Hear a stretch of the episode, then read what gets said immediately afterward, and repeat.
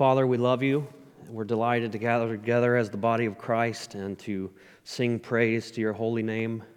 We're delighted to open your word and to look into the treasures that lay within. We do pray that the Holy Spirit would open our hearts and our eyes, that we may, may behold wondrous things from your law, as the psalmist declares. May that be true of us this morning. And Father, may we give you much glory. May we bring you much honor and joy as we have come here to set our hearts and our minds on things above, not on the things of this earth or things below. Father, there's so much going on in the world right now that would give us great anxiety and distress, frustration, and even anger.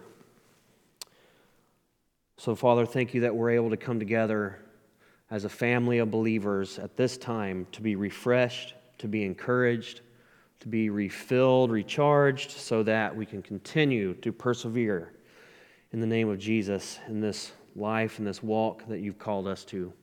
Help us to run the race with joy. Father, please bless us now and bless this time. In Jesus' name, amen. Okay, all right. Well, last week we began our study in John chapter 15 as we're working our way through the Gospel of John. And we considered the topic of fruitfulness. Fruitfulness. I only covered three verses, and uh, we're going to go back and kind of briefly summarize those and then move forward. My goal today is to look at the first eight verses of this chapter. A little bit of it will be review. But you know, I never uh, used the term or even thought about fruitfulness as a non Christian. Before I was in Christ, I probably never used that word even once.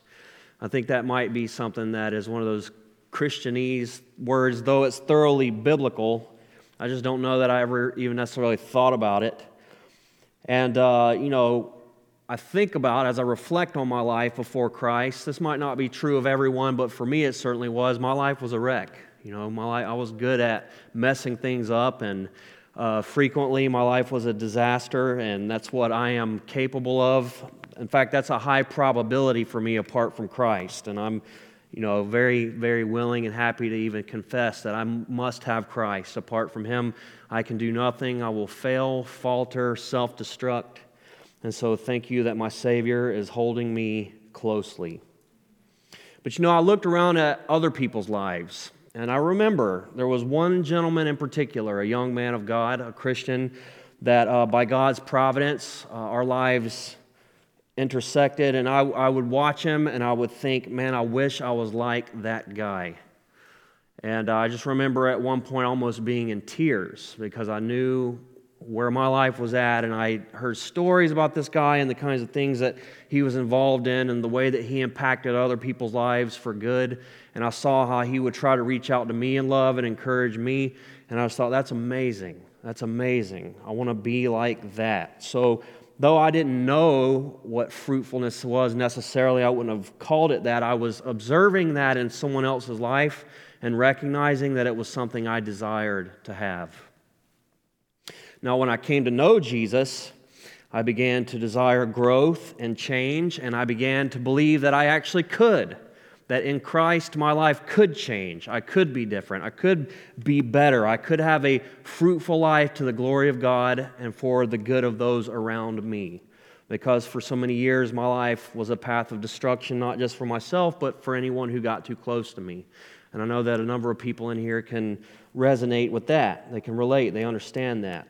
And so, for the first time, I began to understand that I could change, I could be different, that God could work in me, and I could bear fruit for the glory of God. And I began to experience the fruits of righteousness in my life, the fruits of living a, a faithful life before God. Fruitfulness is critical in the life of the believer. Fruitfulness is critical in the life of a believer. It's a necessary reality. It's a necessary reality. And Paul prays for the Christians in Colossae, and he says this very thing. He says, That you may walk worthy of the Lord, fully pleasing him, and being fruitful in every good work, and increasing in the knowledge of God. Paul prayed that the Christians there would walk worthy. That's a phrase that is found a few times in the Bible, and it actually, the word worthy is axios in the Greek, and it speaks of uh, scales in proportion to. And so when we confess or profess Christ, then our life ought to look like it. It ought to measure up, so to speak. Our life ought to be consistent with our profession, as Paul's prayer for them. And he says that in so doing, you will be pleasing to God and that you will be fruitful in every good work. Man, that sounds good to me. That sounds real good to me. I talked about this last week, obviously, and I said, I know that I desire a fruitful life, and I know that you do too. I know that as Christians, we desire greatly to walk in holiness and to have fruitful lives to glorify God. And I think oftentimes we have more discouragement because we desire it so much, yet we see just how far we fall. And we compare ourselves to other people. We see who we really are, and we see everybody else's well manicured kind of picture or portrayal of their life, and we think, wow, woe is me. I am just not, I don't measure up. And it, it, it's a struggle for us because God puts within us this desire to please Him and to be fruitful. And praise God that we are oftentimes fruitful, and I don't even think that we recognize it. I think that we come down on ourselves real hard and fail to see what God is actually doing. But praise God, we will be fruitful. God is committed to that, He's committed to it. And so we're going to look at this today, and we're going to consider three aspects of Christian fruitfulness. Now, I know this sounds pretty similar to last week's message. It's, there's you know, a lot more to it. I only made it through three verses. We're going to attempt to hit eight this week. And so uh, it, in some ways, is a little bit of a review, but um, I kind of want to look at some of these things from a different angle than we did last week and then move a little further into the text. So we're going to consider three things. Three things today as we work through these eight verses the certainty of fruitfulness the certainty of fruitfulness because of the sovereign work of the Father. The Father is committed to our fruitfulness. He will have us be fruitful, like it or not. And I know that we desire that. And be of good cheer because God the Father is committed to it. You can be certain that you will be fruitful in Christ. The second point, the source of our fruitfulness. It is found in union with Christ alone.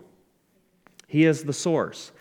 When we are in Christ and Christ is in us, you can take it to the bank. You will produce fruit. But apart from Him, you can be as certain you will not. And the third point the goal of our fruitfulness is for God's glory and our assurance. God's glory and our assurance. You guys ready? Let me get an amen. Come on. Are you ready?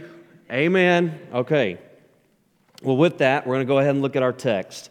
John 15, uh, verse 1, this is the, the certainty of fruitfulness.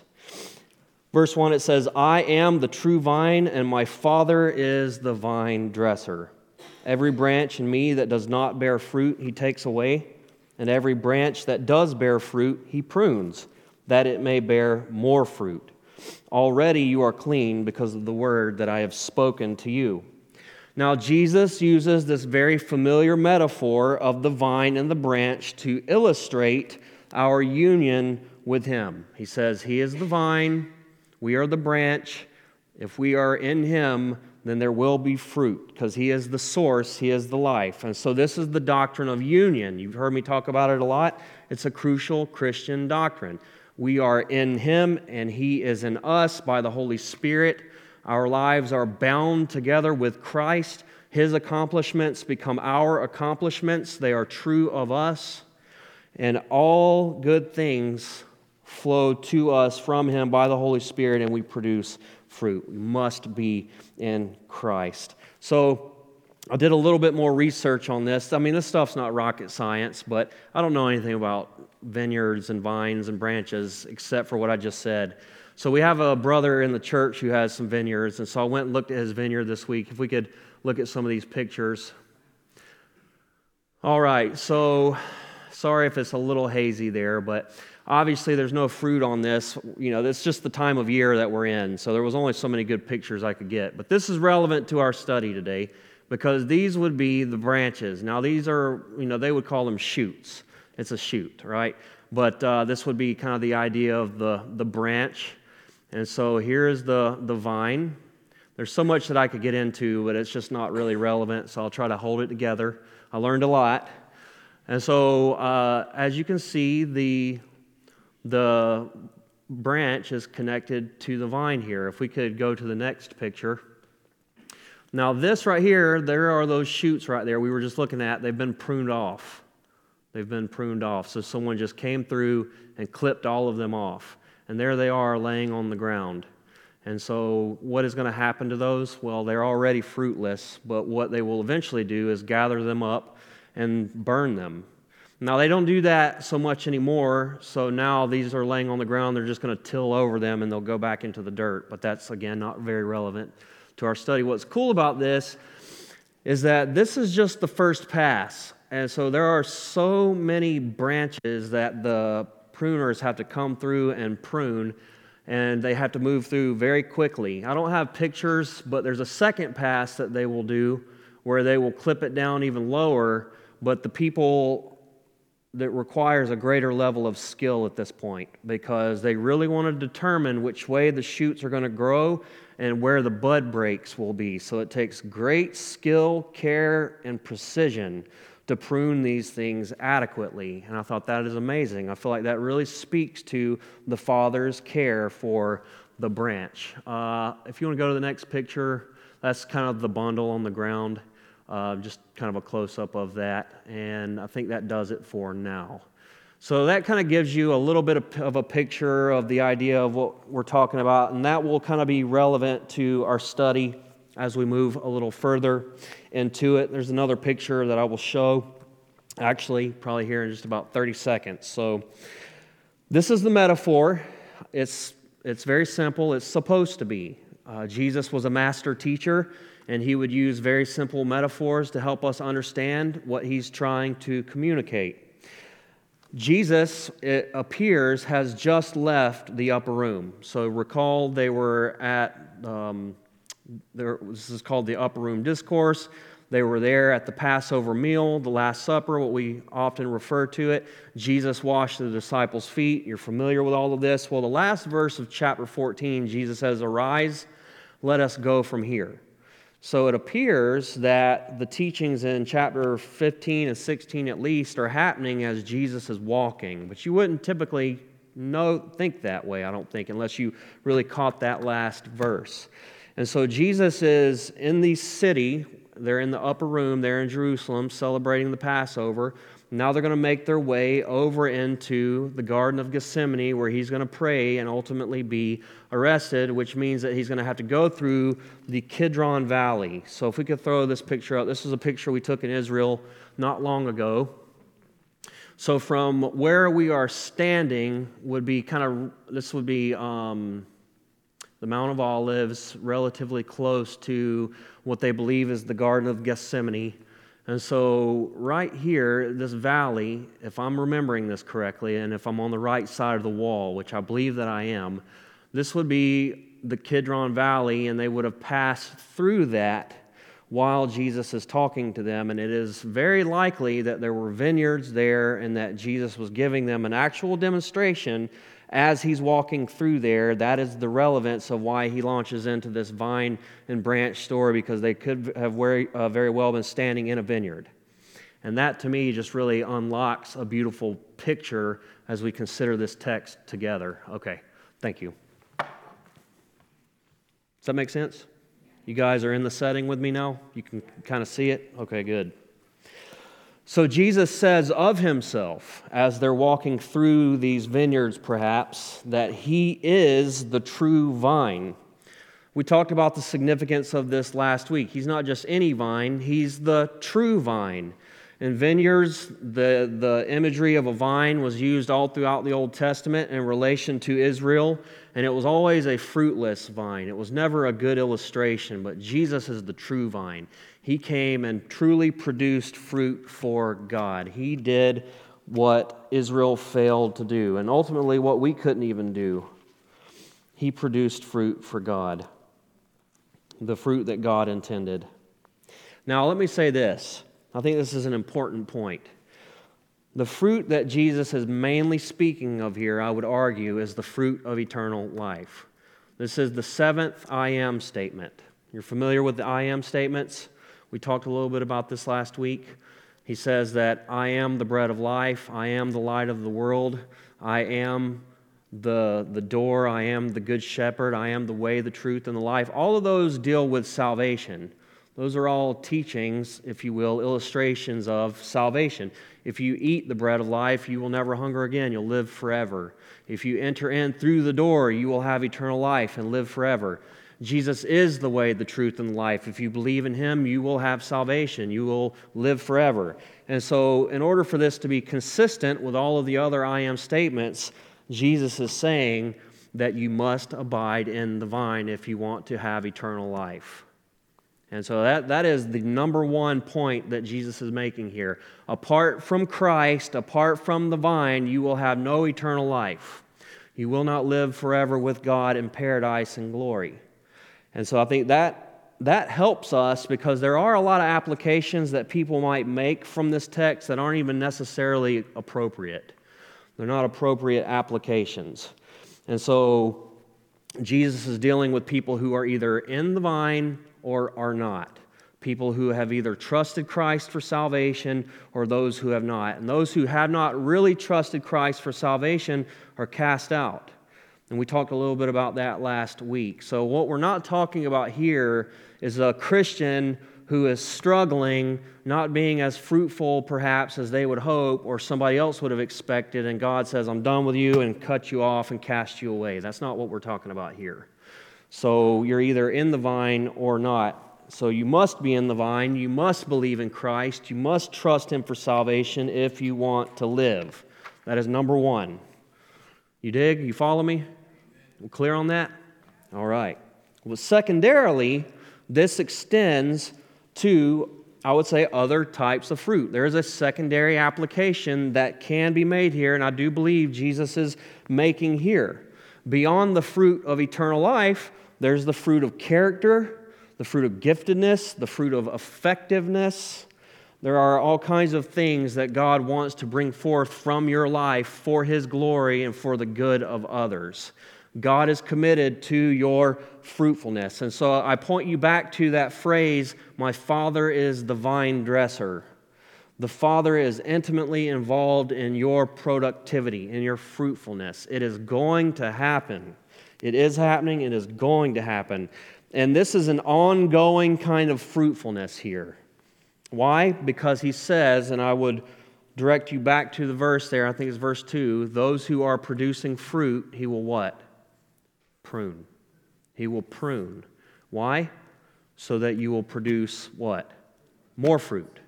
More fruit. If you are in the vine and producing fruit, he will prune you so that you will produce even more fruit. Now, that of course goes back to that analogy or that picture that I showed you. That's why they were there, they cut the old shoots off to make way for the new. Now, one of the things he also told me is that as the clusters are growing on the vines and they're on the, uh, the, the branches, Sometimes they will cut entire clusters of grapes off. They're, they're beautiful, healthy, good grapes, but maybe they're growing too close together and there's too many in a bunch. And in order for the sugar content and all of the clusters to get the kind of nutrients that they need from the vine, sometimes they had to cut certain clusters off to make way for that. And he said that is such a painful thing for him to see because as he looks at it, that's money on the ground. That's money on the ground, but it's necessary. The pruning is necessary for the quality of the fruit. And so, pruning is something that God does. And so, I would say sometimes there's a fancy word, you may have heard it before sanctification. Sanctification. God is committed to it. Now, the idea of sanctification is to be separate, to be set apart, to be different, to be holy. That's kind of the idea. And that happens when you trust Jesus for salvation. God sets you apart. You are His. You are not of the world anymore. You are of Christ. You are in Christ. You exist for God's good pleasure and His glory. And you're, you're otherworldly now. You're set apart, different from this world. In the world, but not of it. Amen? But then there is this idea of sanctification that is ongoing, and we call it progressive. Progressive sanctification. God is very concerned with making you more and more like his son Jesus here in this life. We call it maturing or discipleship, growing more and more into the likeness of the one that we love, the one that we profess to follow, Jesus. But you know what? The Father is so determined that you look like the Son. This has been predestined from before the foundations of the earth. Romans 8:29 says that those whom he foreknew he predestined to be conformed to the image of his son. The Father predestined that you be conformed to the image of his son Jesus. I take comfort in that because God was very concerned about that long before I ever existed. He's very concerned. He's very able. He is committed to it. The problem is that we are conformed to the likeness of this world. Am I right? We are conformed to the likeness of this world. Romans 12 says, Do not be conformed to this world, but be transformed by the renewing of your mind. That word, the, uh, the tense there of conformed, the idea is it's happening to us and we don't even realize it. Just being in this world, it's, the, the pull is that strong. The force is that strong. We are just being molded, like it or not, into the image of this world. And it's something that we have to fight against actively. And God is committed to conforming us, transforming us, changing us from the mold that this world would have us fit into, and making us into the likeness of His Son. The Father is committed to conforming us to Jesus. Amen? And that is great news. But you know how He does it oftentimes? He does it through pain. He prunes us. Pruning is painful. It really is. And again, you can look right at that analogy and think, okay, that yeah, that that makes sense. As God would prune us, as God would chip away, it's going to be painful and it's going to come by way of pain. You know, we just don't grow in the good seasons so much. I mean, I wish that God just zapped me and made me mature. That would be great. And I'm sure there's some of that that happens as time goes on, as we continue to walk with Jesus and, and mature. But really, true growth comes through pain, it comes through difficulty, it comes through hardship, and it comes through God's loving discipline. God the Father's loving discipline. And Hebrews talks all about this. We need God's loving discipline and He is able to discipline us perfectly. Why? Because He loves us. And that's what the author of Hebrews is really trying to hit on. We understand the concept of discipline, right? We discipline our children. Why? Because we love them. If we discipline them, it's because we love them, because we want them to know that they cannot run out into the street, because we want them to know whatever it is, whatever life lesson they need to know, discipline is supposed to help train them and instruct them to that end. And so it's for love's sake. And the Bible says if we are the fathers, then it follows that he will discipline those whom he loves. If he doesn't discipline us, that is actually that's a whole other issue. If we do not incur the discipline of the father, we have to ask, do we belong to the father? I don't discipline other people's kids. I just don't. You know, sometimes you might want to, you know, but uh, I don't. And the father is not going to discipline those who aren't his children. And so the discipline that comes from the Father tells me that it is His love towards me, and He's committed to training me, shaping me, and molding me. And He's a perfect disciplinarian. Sometimes parents, they get it wrong they go too they're too lenient or too heavy-handed or they don't have all the information and they might they might discipline and it be unjust. The kid didn't deserve it. Never so with the heavenly father. He never is too heavy-handed he's not too lenient and he has all the facts and he is a he's able he is able to discipline us just the way that he needs to discipline us and so we are, as children, to take comfort in the fact that God will prune us, He will grow us, by virtue of discipline when we sin against him and he it grieves his heart and he has to discipline us. Now, I was reading a book recently called It's Not Fair by a guy named Wayne Mack. And he was talking about uh, how God oftentimes uses difficulty in our lives to work in our hearts and to change us. And he says this Another tool that God uses to mold us into the likeness of our Lord is trial and hardship. It's a tool that the Father uses. He goes on to say, Yes, suffering is one of the chief tools in God's tool chest. Through suffering, He shapes us and chisels away all the dross. And through time, we become more like Him.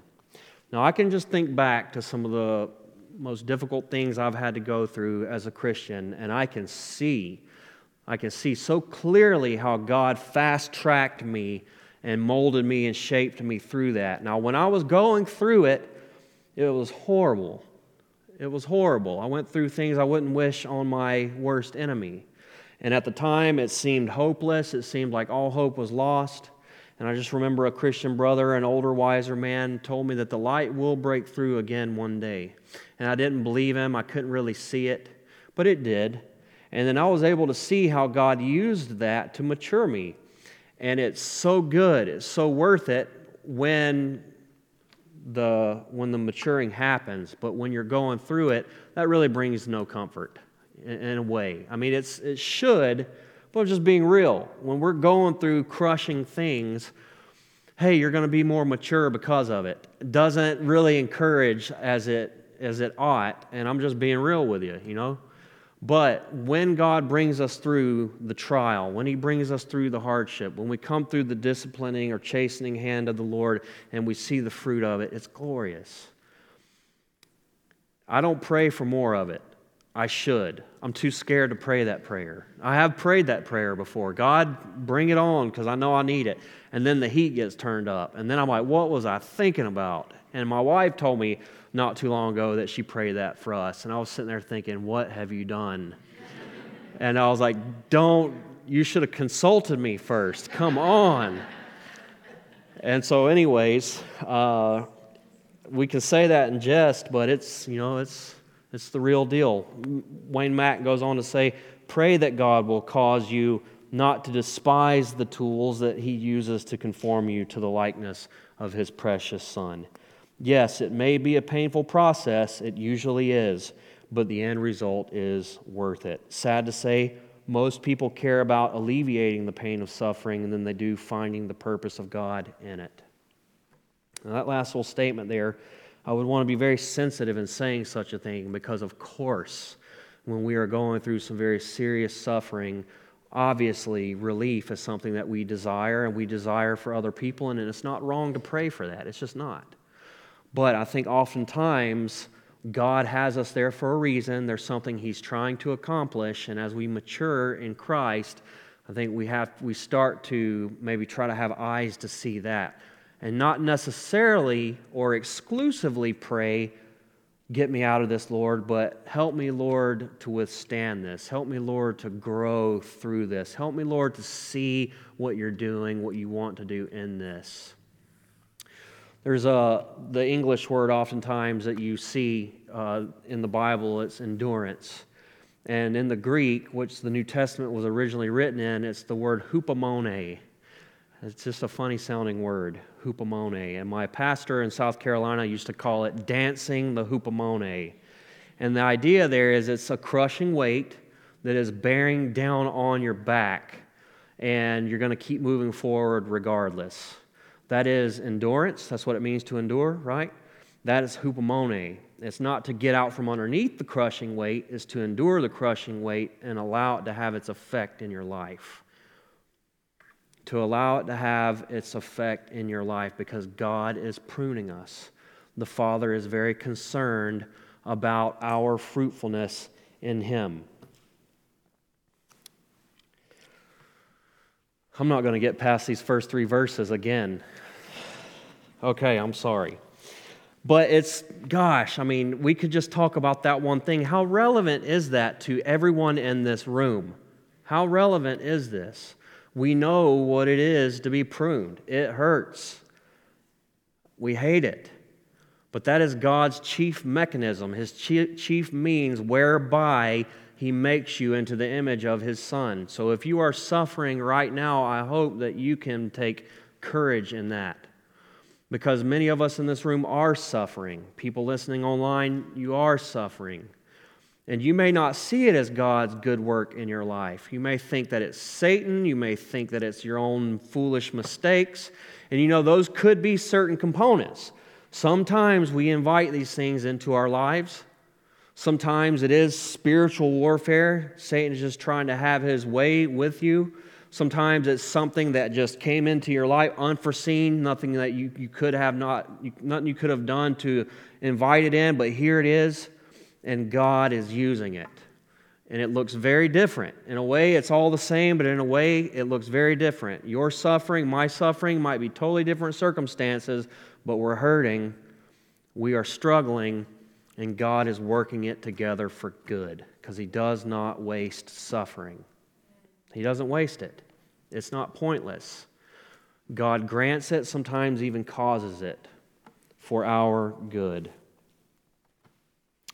Now, I will just say this about the pruning process. We do have a part to play in this.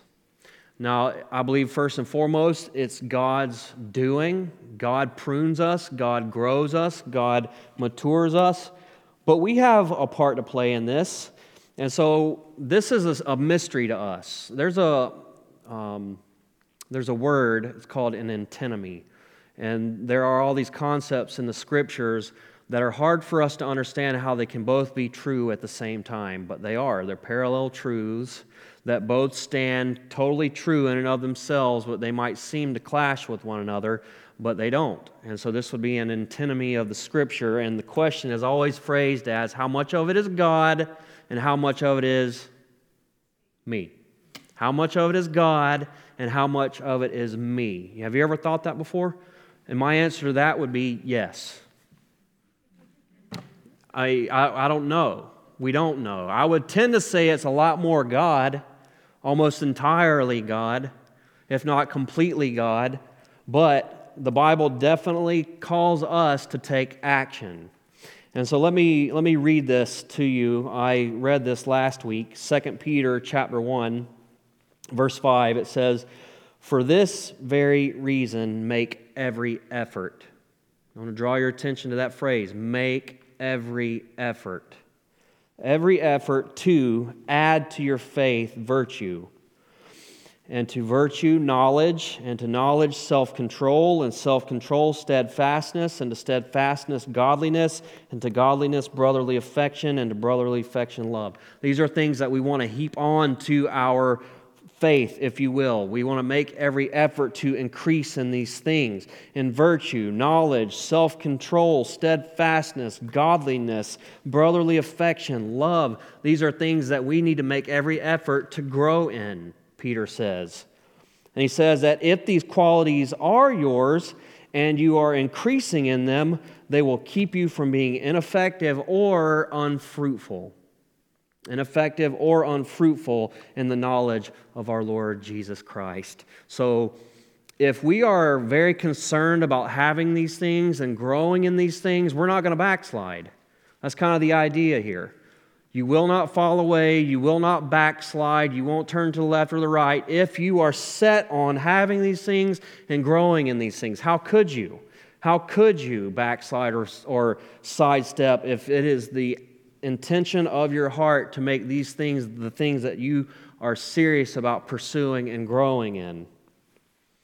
And he says that if you are, if you're in your life committed by God's grace and God's Spirit to growing in these things, you will not be ineffective in your service to the Lord, and you will not be unfruitful in the knowledge of our Lord Jesus Christ. And the idea there of knowledge is relational knowledge. That's the idea. So it's not just an understanding about Jesus.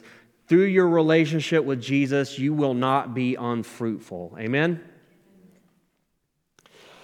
Philippians chapter 2, verse 12, it says, Therefore, my beloved, as you have always obeyed, So now, not in my presence, but much more in my absence, work out your salvation with fear and trembling. Work it out. You got to exercise that. You got to make every effort. You got to give it all that you have to grow. You have a part to play. You got to get in the game.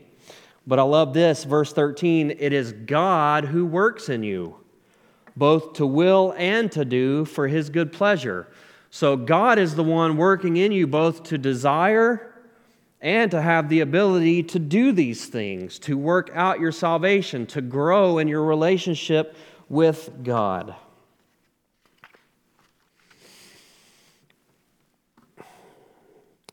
Let's look at uh, verse 4. This would be the source, and we'll kind of close with this. The source of our fruitfulness is in Christ. The source of our fruitfulness is in Christ. Verse 4 Abide in me, and I in you. As the branch cannot bear fruit by itself unless it abides in the vine, neither can you unless you abide in me. I am the vine, you are the branches. Whoever abides in me and I am in him, he it is that bears much fruit, for apart from me you can do nothing. A shoot severed from the vine can produce nothing. And Jesus said that you cannot bear fruit by yourself. We cannot will ourselves to be better. Apart from Christ's work in our hearts and our lives, it's not going to happen. You know, I was reading about Benjamin Franklin. He set out to attain to moral perfection. He just determined and purposed that that is the best life that one could live, and that would uh, be a life of moral perfection. And so he set out he came up with a list of 13 things that he thought would, uh, would you know, amount to a moral perfection, and he was going to give a week to each one of these things and set out to be perfect in each one of those things each week. And uh, he didn't ever get there. I think he realized the more that he tried that, the more stuff he failed in other areas. And, you know, that's a work of the flesh. I'm going to be perfect. I'm going to take these things right here, I'm going to make my list, and I'm going to keep that list perfectly. That's, uh, that's rule following, that's keeping a list, that's a standard that you create for yourself, and you can't even keep it. We can't. We can't keep it. The good news is, is Christ kept it for us.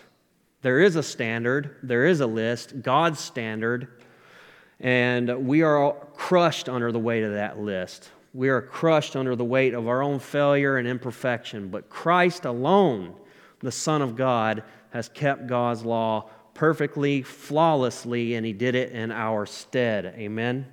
He did it for us, so that in Him we have His perfect righteousness, and then we can bear fruit for the glory of God because of our position in Christ.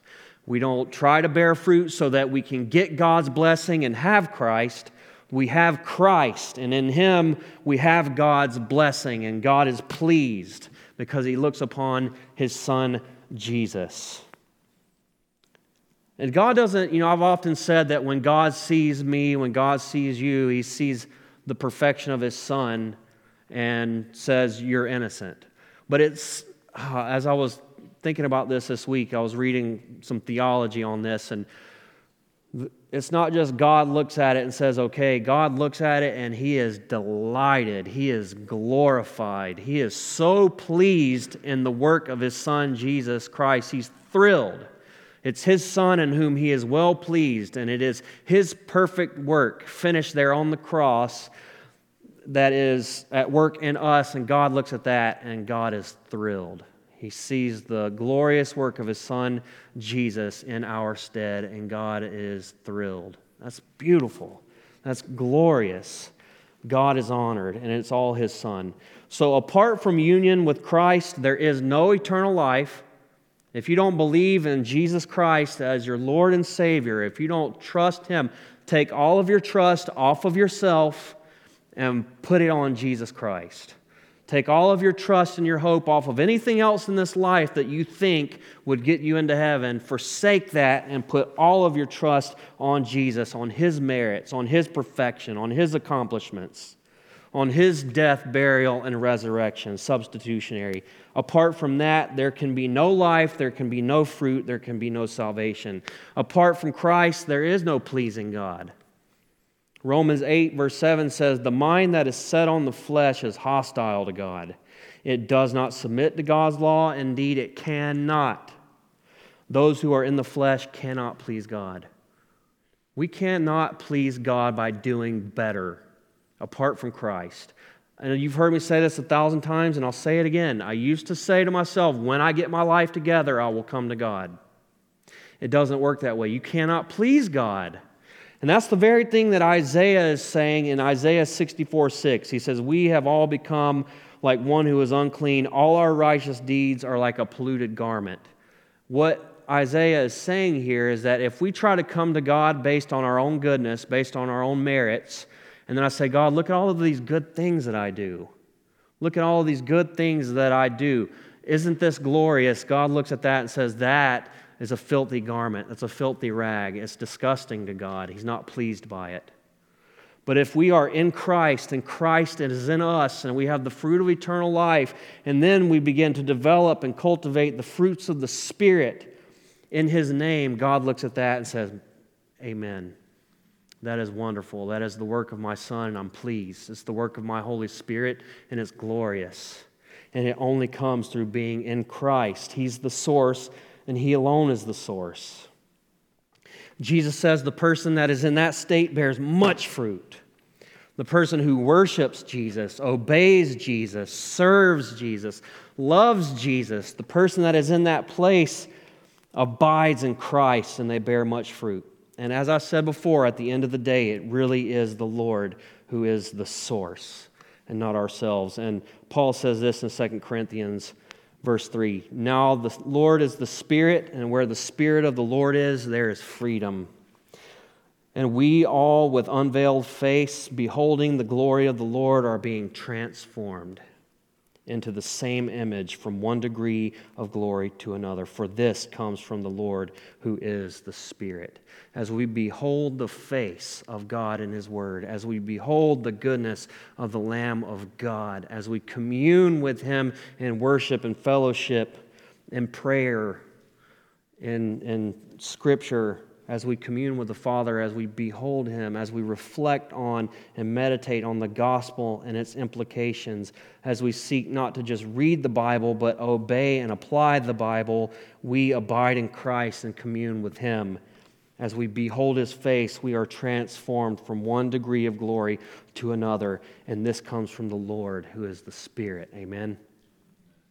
2 Peter 1 says that his divine power has granted to us all things that pertain to life and godliness through the knowledge of him who has called us to his glory and excellence. We have everything that we need to be fruitful.